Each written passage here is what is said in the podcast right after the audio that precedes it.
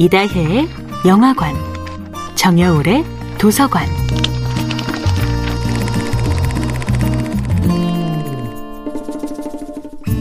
안녕하세요. 여러분과 아름답고 풍요로운 책 이야기를 나누고 있는 작가 정여울입니다. 이번 주에 함께하는 작품은 클레어 던의 칼을 용 영혼의 치유자입니다. 용 심리학의 페르소나와 그림자, 그리고 에고와 셀프와의 관계를 공부하면서 책으로는 해결되지 않는 궁금증이 있었습니다. 과연 페르소나는 가식적이고 그림자는 솔직한 것일까요? 페르소나는 훌륭한 연기자이기만 한 걸까요? 에고는 의식적이고 외면적인 협상가이기만 한 것일까요? 페르소나 또한 어느 정도 나다움을 간직하고 있습니다. 에고 또한 의식적이기만 한 것이 아니라 나도 모르게 내 안에 깊은 열망이 마그마처럼 뚫고 나와 바깥으로 표현되는 때가 있지 않을까요? 게다가 그림자와의 화해라는 것이 요원하게 느껴집니다. 어떻게 자신의 부정적인 측면조차도 인정하고 내 안의 어둠을 포용하고 화해할 수 있을까요?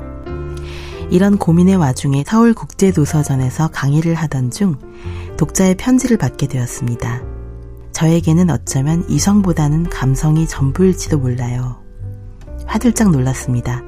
제가 강연 중에 지나가듯 읊조린 문장이 누군가에게는 가장 중요한 문장으로 기억된 것입니다. 너는 지나치게 감성적이야 라는 타인의 지적이 오랜 상처였는데 독자는 저의 바로 그 어두운 부분을 아껴준 것입니다.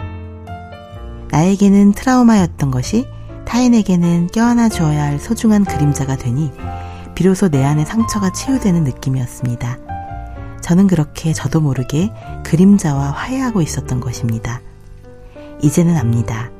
많은 것을 느끼고 감동하고 슬퍼하는 것은 컴플렉스가 아니라 삶을 더 풍요롭게 살 수 있는 재능이기도 하다는 것을요. 우리는 평생에 걸쳐 진정한 자기를 찾기 위한 노력을 포기해서는 안 됩니다. 자신의 사회적 가면, 페르소나까지 사랑할 수 있는 사람, 가장 아픈 상처인 그림자조차 타인에게 털어놓을 수 있는 사람. 저는 그렇게 그림자와 화해하는 사람이 되고 싶습니다. 페르소나는 내 마음 깊은 곳에 셀프를 지켜주는 수문장이자 용감한 전사일 수도 있습니다. 가면을 벗어야만 진짜 내가 되는 것이 아니라 가면조차 나다운 사람이 되고 싶습니다. 모자란 인격을 숨기기 위해 가면을 치장하는 것이 아니라 가면조차 아름다운 사람, 가면조차 진정한 나 자신인 삶을 살고 싶습니다. 정야울의 도서관이었습니다.